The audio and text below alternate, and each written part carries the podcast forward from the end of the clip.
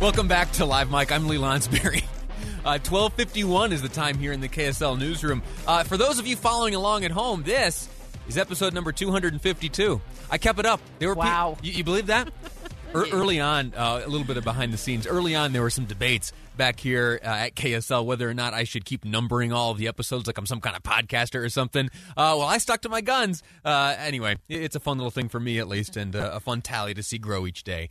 Uh, forget all that. The reason we're together now during this segment is to chat with Debbie Dujanovic on a very important topic. And in fact, this really wasn't going to be something we were going to focus on too much on the program today. But as I got chatting in the newsroom with Debbie earlier this morning, I realized that uh, this whole deal with us being a little bit behind in terms of distributing the vaccine, it, it ain't a little bit.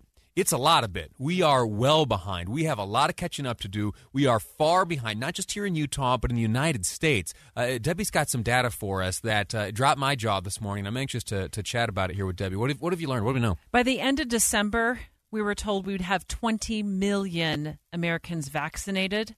Uh, so far, we have like 4.73 million. So we are significantly behind as a country, which mirrors uh, exactly what's also happening in Utah and surrounding states, Lee. What, what, what's the bottleneck? Where do we find the, the backlog? Red tape. I, we had uh, somebody who owns a private pharmacy call the David Dujanovic show yesterday, and he said he went out and purchased two super duper cold freezers so he could store the Pfizer vaccine and also the Moderna vaccine. We know Pfizer has to be cold, stored at like 95 degrees below uh, zero.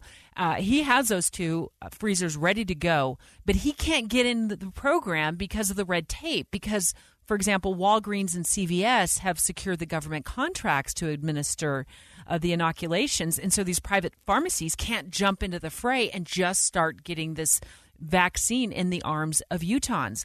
Uh, we have uh, in the neighborhood of 144,000 vaccines allocated to Utah so far. Far. That does not necessarily mean we've received all of them, but we certainly have gotten the bulk of those.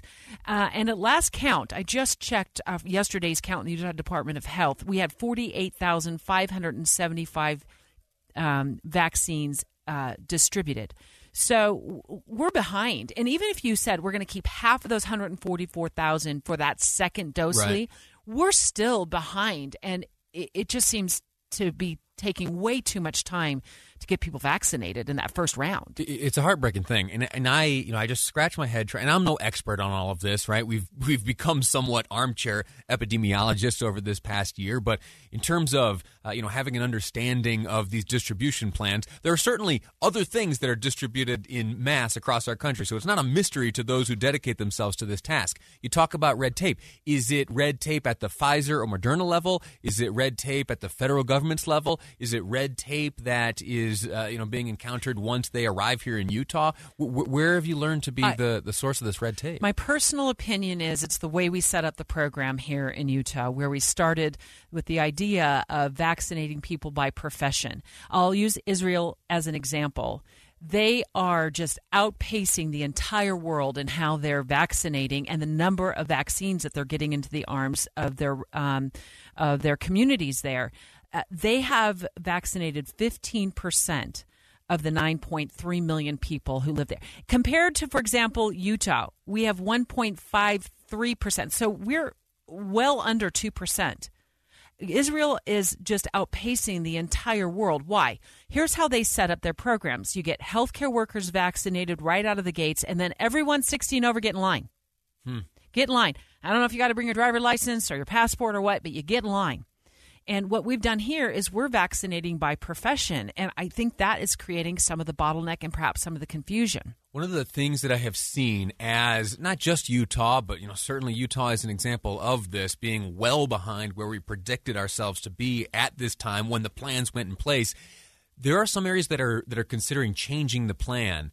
Uh, and, and I wonder if that is wise. Do we reinvent the wheel while we are in motion, uh, or do we just attempt to stay the course? Are there changes, uh, do you think, that ought to be made right now? Should we abandon, uh, you know, if you go to coronavirus.utah.gov, you see the agreed upon plan uh, inspired by, you know, medical professionals coming together, published by the Utah Department of Health. We know who's getting it first and in this phase and at this uh, juncture in the phase is that plan sufficient if we now are so far behind where we predicted ourselves to be? I think you're referencing the UK, and they're going to the one dose regimen so they can spread the vaccine around to more people. So instead of getting two doses, so Pfizer is three weeks apart and Moderna is four weeks apart, what they're doing is they're giving you one dose, and then they're giving what would be your second dose to someone else. Now, we do know through studies, through the trial, that particularly Moderna, was very effective after one dose. There seems to be an 80 to 90 percent efficacy on Moderna,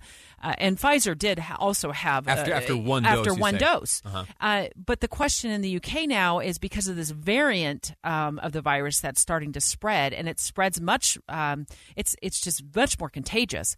Uh, should it would be more effective to get more people vaccinated. Well, the UK has decided yes.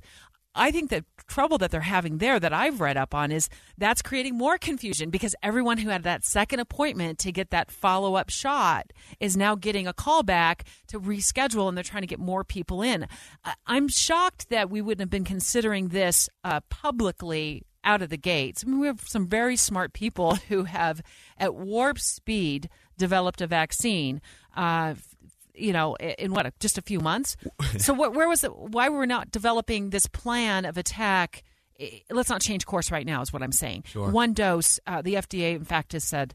Uh, no, let's let's keep it with two doses. Yeah, warp speed. Look at you getting the branding right.